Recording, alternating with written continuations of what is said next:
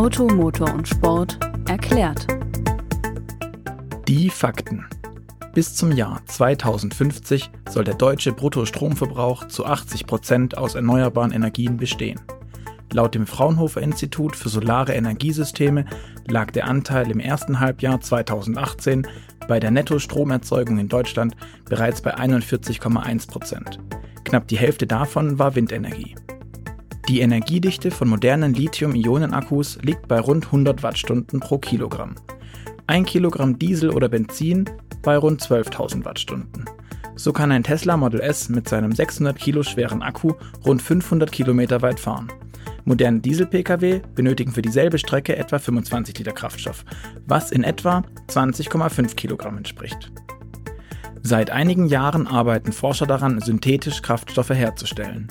Wenn diese mit erneuerbaren Energien, beispielsweise aus Wind oder Sonne, produziert werden, könnten sie dabei helfen, Diesel und Benziner CO2-neutral zu machen. Derzeit liegt der Preis von einem Liter synthetischem Diesel allerdings noch bei 3,50 Euro bis 5 Euro, während konventioneller fossiler Diesel rund 40 Cent pro Liter kostet. Hallo und herzlich willkommen zu Automotor und Sport erklärt. Mein Name ist Luca Leicht und ich spreche heute mit meiner Kollegin Annette Bender-Napp aus dem Ressort Mobility and Services, die sich für die aktuelle Ausgabe und auch sonst regelmäßig mit synthetischen Kraftstoffen und Wasserstoff beschäftigt. Ähm, die versprechen, die synthetischen Kraftstoffe ja ähnlich CO2, eine ähnlich CO2-positive Bilanz zu haben äh, beim Autofahren wie batterieelektrische Autos ohne die Probleme der Reichweitenangst und die ewig langen Ladezeiten. Annette, du hast ja in der aktuellen ähm, AMS-Ausgabe 10 in der Geschichte Treibstoff 2.0 gearbeitet und äh, damit eingeleitet, dass es aktuell schon denkbar wäre, Autos wie gewohnt weiter zu nutzen und trotzdem 80 Prozent weniger CO2 auszustoßen. Wie geht das? Das ist eigentlich relativ simpel und zwar, ähm, wenn man mit synthetischen Kraftstoffen fährt. Also es sind Kraftstoffe, die äh, künstlich erzeugt worden sind, also jetzt nicht aus fossilen Sachen äh, gemacht worden sind und äh, die kann man quasi klimaneutral herstellen. Beziehungsweise wenn man damit fährt, fährt man quasi klimaneutral, weil die Kraftstoffe in der Herstellung ähnlich viel CO2 binden, ähm, wie dann das Auto später beim Fahren auch wieder ausstößt. Ähm, das heißt dann, die 80 Prozent setzen sich so in etwa zusammen, dass man quasi von den gesamten Lebenszyklus meint. Das heißt, die, äh, der CO2-Ausstoß, ähm, den du in der Produktion von dem Auto hast, die bleiben halt nach wie vor bestehen. Das heißt, das ist der einzige Rucksack, den du trägst, aber sobald du dann den ersten Kilometer fährst, kannst du quasi damit CO2 einsparen. Das klingt jetzt eigentlich ganz gut, vor allem weil ja Elektroautos oder batterieelektrischen Autos vor allem häufig vorgeworfen wird, dass gerade die Batterieproduktion so viel ähm, Energie frisst und kostet. Aber ähm, wenn du schon von, von synthetischen Kraftstoffen sprechen, kannst du mir sagen, welche es da überhaupt gibt und wie die produziert werden? Also es gibt im Prinzip fast alle. Also du kannst sowohl Gas, also Erdgas, CNG-äquivalent herstellen, äh, du kannst Wasserstoff synthetisch herstellen. Ähm, es gibt auch schon erste Pilotanlagen, um äh, Benzin und Diesel synthetisch herzustellen. Ähm, da gibt's zwei Ansätze. Ähm, bei dem Sprit äh, hast du zum Beispiel auch die Biokraftstoffe, ähm, die du ja schon seit ein paar Jahren hast. Ähm, das ist dieser eine Ansatz. Der zweite Ansatz ist eine strombasierte Herstellung und da funktionieren alle im Prinzip ähm, im ersten Schritt gleich. Das heißt, äh, du stellst äh, in der Elektrolyse ähm, Wasserstoff her. Ähm, das heißt, du nimmst erneuerbare Energien, erneuerbaren Strom, ähm, zum Beispiel aus Windenergie oder ähm, aus Sonne und in der Elektrolyse, ähm, wie gesagt, da spaltest du Wasser zu Wasserstoff und Sauerstoff. Mhm. Ähm, und dann ist quasi der Ausgangsstoff für alles weitere, für alle weiteren Kraftstoffe ist dann dieser Wasserstoff, äh, der grün produziert worden ist. Den kannst du entweder direkt in ein Auto oder in einen Bus tanken und damit weiterfahren.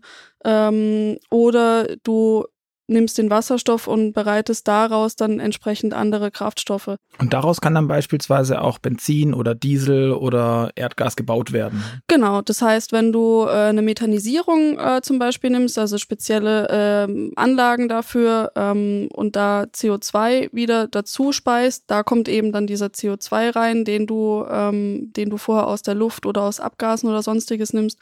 Ähm, in der Methanisierung, wie gesagt, äh, zusammen kriegst du ein E-Gas, also künstlicher erzeugtes mhm. Erdgas. Ähm, oder du kannst auch in speziellen anderen chemischen Prozessen äh, ein Synthesegas oder spezielle Stoffe ähm, rauskriegen, die dann in ihr, ihrerseits dann in weiteren Schritten äh, zu Benzin oder zu Diesel weiterverarbeitet werden. Also hier gibt's viele verschiedene Ansätze, verschiedene chemische Prozesse, ähm, wie du dann ja, die Äquivalentprodukte bekommst. Du sagtest vorhin Elektrolyse. Elektrolyse klingt nach Strom, nach Elektrizität und nach wahrscheinlich wahnsinnig viel Strom. Ist es denn wirklich so, dass äh, wahnsinnig viel Strom dafür benötigt wird, um ähm, diese E-Fuels herzustellen? Leider ja. Ähm, das wird auch ganz oft als einer der großen Nachteile ähm, von den synthetischen Kraftstoffen gehandelt. Ähm, also der Energieaufwand ist um ein Vielfaches höher. Also je nachdem, welchen Kraftstoff man nimmt und welche Rechnung hört man teilweise sogar den Faktor 6 ist der Energieaufwand höher. Wow, das ist ähm, viel. Das klingt im ersten Moment super, super viel. Ähm, einer der Gründe ist zum Beispiel dadurch, dass ich die Energie relativ oft umwandle. Ich nehme erst den erneuerbaren äh, Strom oder die erneuerbare Energie, äh, dann kriege ich den Wasserstoff raus, dann habe ich wieder weitere Prozesse, um das Ganze dann im Auto wieder genau umzuwandeln. Das heißt, bei jedem Schritt, wo die Energie umgewandelt wird, ähm, geht eben ein bisschen Energie verloren. Mhm. Ist ja ganz logisch. Ähm, deswegen äh, sagen viele Leute auch zum Beispiel, Mensch, warum ich, nehme ich denn nicht die, Energie, die erneuerbaren Energien und lade die sofort in mein Elektroauto rein, wäre doch viel effizienter. Ja, natürlich, im ersten Moment ist es natürlich auch so. Ähm, das heißt, der Gesamtwirkungsgrad von Elektroautos ist, wenn ich es so isoliert betrachte, natürlich viel besser. Ähm, was man aber nicht vergessen sollte, wir wollen die Energiewende, sprich wir wollen immer mehr auf erneuerbare Energien, aber die sind nicht immer genau dann in der Menge da, wenn ich sie, wie ich sie brauche. Das heißt, wenn der Wind weht, habe ich viel, wenn die Sonne scheint, habe ich viel. Ich brauche aber teilweise die Energie zu anderen Zeiten. Und da kommen wir eben an den Punkt, wenn ich die Energie auch speichern möchte, ähm, dann ist es zum Beispiel mit, an, äh, mit diesen synthetischen Kraftstoffen viel einfacher. Ähm, und dann ist auch der viel höhere Energieaufwand, je nachdem, wie ich es eben rechne, gar nicht mehr so schlimm. Aber nehmen wir doch beisp beispielsweise mal Wasserstoff. Da ist ja der Punkt, dass diese Tanks dann mit 700 Bar ähm, irgendwie den äh, Wasserstoff speichern. Das klingt für mich jetzt irgendwie auch wahnsinnig aufwendig und vielleicht auch gefährlich. 700 Bar ist ja ist ja ein Wort. Also ist ja richtig viel Druck. Mm, ja, wobei die 700 Bar für Pkw-Anwendungen ist. Wenn ich jetzt zum Beispiel Busse oder LKWs tanke, die haben nur in Anführungszeichen 350 Bar. das heißt, ich muss unterscheiden, äh, speichere ich den Wasserstoff, um ihn danach irgendwo reinzutanken oder speichere ich ihn nur, um ihn mal zu haben und irgendwo hin zu transportieren. Das okay. sind ja unterschiedliche Paar Schuhe.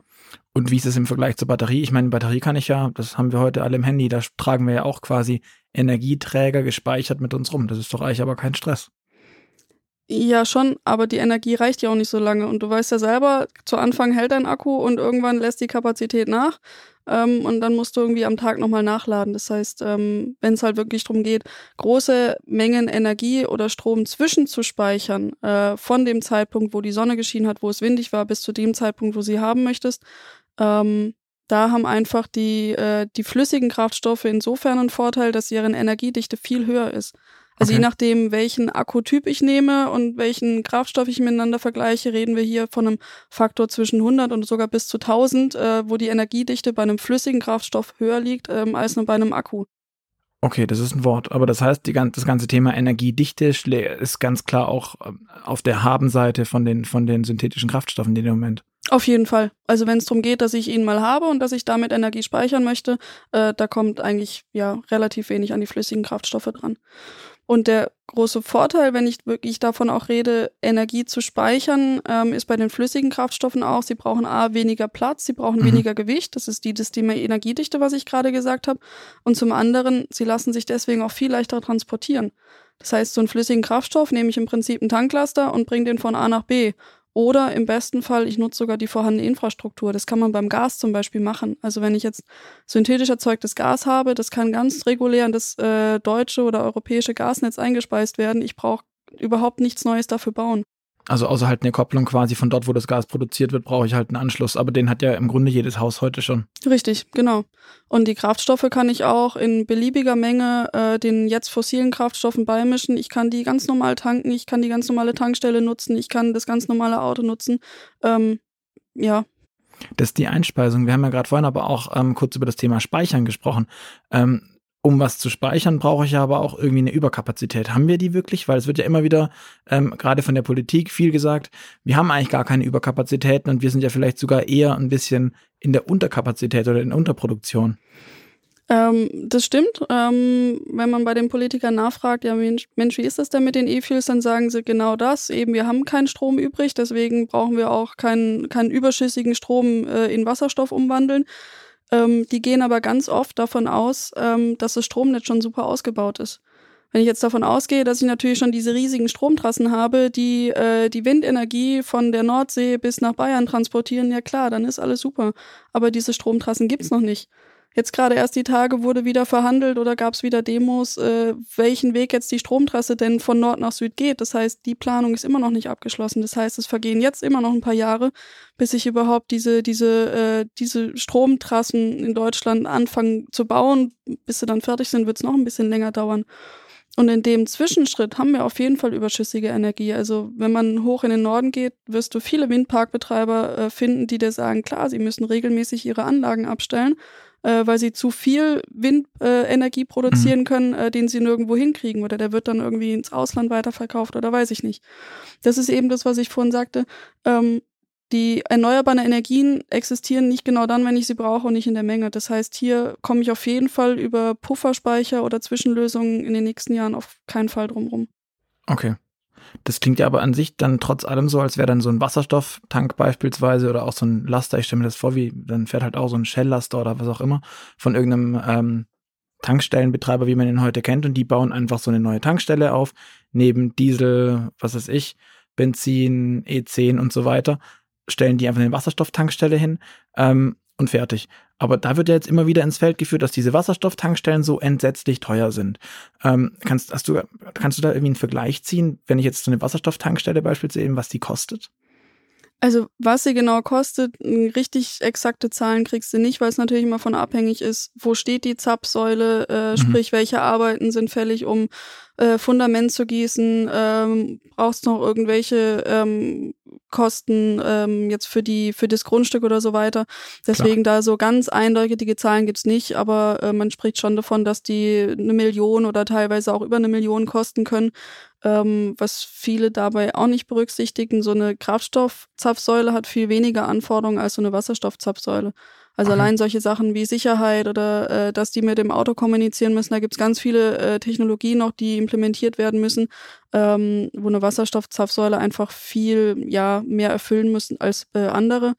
Wenn ich das jetzt im Vergleich zum Beispiel zu einer Stromladesäule äh, sehe, ähm, die fangen bei ein paar tausend Euro an, wenn du so eine Wallbox bei dir in die Tiefgarage hängst. Aber wenn du jetzt äh, einen riesen Schnellladepark aufbauen möchtest, wo du ja auch mehrere Ladepunkte brauchst, dass mehrere Fahrzeuge gleichzeitig oder nacheinander laden können, äh, die können auch mit Netzanschluss schnell eine Million und mehr kosten. Also sind wir da nicht wirklich im, im, im Vorteil. Und zudem ist es am Ende ja immer noch so, dass was, wie lange dauert denn so eine Ladung oder Ladung eintanken mit Wasserstoff? Das sind doch irgendwie so sieben Minuten oder sowas, während das Schnellladen immer noch bei 15 bis 30 ist, oder? Also sieben Minuten, wenn du rechnest, dass du zwischendurch noch einen Kaffee trinkst, ja. Okay, also es geht auch schneller. Es geht auch schneller, also du kannst ohne Probleme in, gut, es kommt natürlich auf die Tankgröße drauf an und wie die Säule und mit allem drum und dran, aber ich würde jetzt mal schätzen, länger als fünf Minuten, wirklich reine Tankzeit, ähm, hatte ich bisher noch nicht. Okay. Und ähm, du bist ja schon relativ viel ähm, Wasserstoffauto auch gefahren. Kannst du ein bisschen sagen, was es denn gerade aktuell schon für Autos am Markt gibt? da sind wir relativ schnell fertig. Leider gibt es nämlich gar nicht so viele. Ähm, den Hyundai Nexo, das ist meiner Meinung nach so das aktuellste Wasserstoffauto, den du auch kaufen kannst. Äh, von Mercedes gibt's noch den GLC F-Cell, äh, wobei der nicht regulär verkauft wird, sondern nur an besondere Kunden verliest wird, weil die das äh, ähm, ja die Anzahl der Fahrzeuge relativ klein halten zu Anfang, um erstmal zu gucken, wie es so läuft. Äh, dann hast du natürlich noch den Toyota Mirai, den gibt's jetzt schon seit drei oder sogar vier Jahren am Markt. Ähm, und das war im Prinzip so die Sache, ähm, Fahrzeuge, die du in Deutschland kriegst. Äh, ansonsten auf dem Markt hast du, also auf dem Weltmarkt hast du noch äh, von Honda den Clarity ähm, und noch ein paar äh, Vans beziehungsweise Sonderumbauten oder Fahrzeuge, die du auch aktuell nicht mehr kriegst. Also von Hyundai den iX35 gab es mal mit einem Brennstoffzellenfahrzeug. Mhm. Das ist quasi der Vorläufer vom Nexo gewesen. Okay. Und wenn ich sonst jetzt sage, ich möchte gerne mit synthetischen Kraftstoffen fahren, kann ich das bis jetzt schon machen? Und wie schlagen die sich denn so synthetische Kraftstoffe im Alltag? Sind die besser, sind die schlechter, abgesehen davon, dass sie ja teurer sind? Also je nachdem, wie du das äh, Thema synthetische Kraftstoffe interpretierst, machst du das heute schon, äh, weil bei unserem ganz regulären Sprit sind schon Biokraftstoffe beigemischt. Im weitesten Sinne können die ja auch als synthetisch, sprich künstlich hergestellte Kraftstoffe gelten. Äh, wenn du jetzt wirklich sagst, du möchtest, äh, möchtest es auf diese strombasierten synthetischen Kraftstoffe beziehen, ähm, dann kannst du das auch heute schon machen. Ähm, zum Beispiel betreibt Audi eine eigene Anlage, um sogenanntes E-Gas, also auch synthetisch hergestelltes Erdgas zu produzieren. Äh, und die speisen genau so viel E-Gas in das öffentliche Gasnetz ein, wie Audi CNG-Modelle Erdgas getankt haben. Also die haben hier so eine, so eine Mischkalkulation. Äh, die betreiben quasi eine eigene Anlage ähm, produzieren dort E-Gas und jedes Mal, wenn ein Audi mit deren spezieller Tankkarte tankt, dann wird geguckt, okay, das waren so und so viel Kilogramm und dann werden genau umgekehrt so und so viel Kilogramm E-Gas ins Netz eingespeist. Das heißt, die Fahrzeuge äh, fahren ganz regulär, ganz normal, da merkst du überhaupt gar keinen Unterschied, ob das mhm. jetzt fossiles Erdgas ist oder künstliches Erdgas. Ähm, beim Wasserstoff genauso. Die Wasserstofffahrzeuge sind jetzt nicht ganz so viele in Deutschland, aber die, die rumfahren, die fahren zum Teil mit äh, grauem, also sogenanntem grauen ähm, Wasserstoff oder auch mit grün produziertem Wasserstoff. Ähm, also es sind so etwa 20 Prozent Anteil Wasserstoff, die jetzt schon grün produziert werden und ins Netz eingespeist werden. Auch da merkst du keinen Unterschied, ähm, ob, ob da jetzt grüner oder grauer Wasserstoff aus, dem, äh, aus deiner Tankstelle rauskommt. Ähm, bei Benzin und Diesel ist es ein bisschen anders. Die werden zwar heute schon äh, produziert, aber noch in ganz kleinen Mengen, ähm, also in Pilotanlagen, ähm, wo wirklich ein paar Liter nur hergestellt werden. Äh, Diesel ist da schon ein bisschen weiter. Audi plant in der Schweiz zum Beispiel eine Pilotanlage, wo sie auch in etwas größerem äh, Stil E-Diesel nennen, die das äh, produzieren wollen. Ähm, den kann man auch dem normalen Auto beimischen, also da wirst du kaum einen Unterschied merken. Ähm, wenn du was merkst, dann wird es eher besser, weil die synthetisch hergestellten Kraftstoffe enthalten zum einen keinen Schwefel, das heißt, die verbrennen etwas sauberer äh, und zum anderen kann in diesem Syntheseprozess können die Eigenschaften von dem Kraftstoff beeinflusst werden. Das heißt, zum Beispiel können sie die Klopffestigkeit von dem äh, von dem Sprit erhöhen, womit sie die Drücke während der Verbrennung erhöhen können und damit ist der Motor am Ende wieder effizienter. Das heißt, hier hast du insofern noch ein paar Vorteile, ähm, dass du einfach ja ganz klar steuern kannst, ähm, wie der, wie der Kraftstoff wirklich in deinem Motor arbeitet. Also jetzt so Szenarien, wenn du sagst, du möchtest jetzt einen Sprit für einen Motorsport zum Beispiel haben, kannst du den ein bisschen anders auslegen als einen Sprit für ein Langstreckenfahrzeug oder für ein Stadtfahrzeug oder wie auch immer. Hier hast du einfach ganz viele Möglichkeiten. Okay, aber das klingt jetzt für mich alles sehr, sehr vielversprechend, als müsste es nicht nur um Batterieelektrik gehen und nicht nur um, um Autos wie ein Tesla beispielsweise, die rein auf, auf Batterieelektrik setzen wollen. Ähm, was ist denn dein persönliches Fazit am Ende dieser Geschichte, die du da recherchiert hast? Mein Fazit ist, dass ich es ganz schade finde, ähm, dass wir von den Kraftstoffen noch nicht mehr am Markt haben. Ähm, das Problem ist, glaube ich, eine politische Diskussion, äh, weil die Politik momentan einfach voll auf E-Mobilität setzt und das, dieses Thema synthetische Kraftstoffe im Pkw-Bereich deswegen noch nicht haben möchte. Ähm, deswegen sind die auch in der Produktion her super teuer und damit einfach noch nicht wirtschaftlich. Ähm, ich glaube aber, dass ein Riesenpotenzial in den Kraftstoffen drinsteckt, äh, vor allen Dingen, weil sie jetzt aktuell eine super Übergangslösung wären, bis wir wirklich mit der Batterietechnik so weit sind, dass wir im großen Stil rein batterieelektrisch fahren können. Ähm, und wir könnten einfach jetzt, Stand heute, damit schon den CO2-Ausstoß von den, äh, von unseren Autos äh, ohne nennenswerten Aufwand ähm, richtig weit senken. Das war Automotor und Sport erklärt. Vielen Dank dir, liebe Annette, ähm, für die ganzen Infos und euch da draußen fürs Zuhören und dass ihr euch Zeit genommen habt. Wir sind am Donnerstag in zwei Wochen wieder für euch da mit der nächsten Episode. Bis dahin freuen wir uns auf Feedback bei iTunes und äh, all den anderen Podcast-Plattformen. Und ähm, wir haben noch was Kleines für euch am Ende.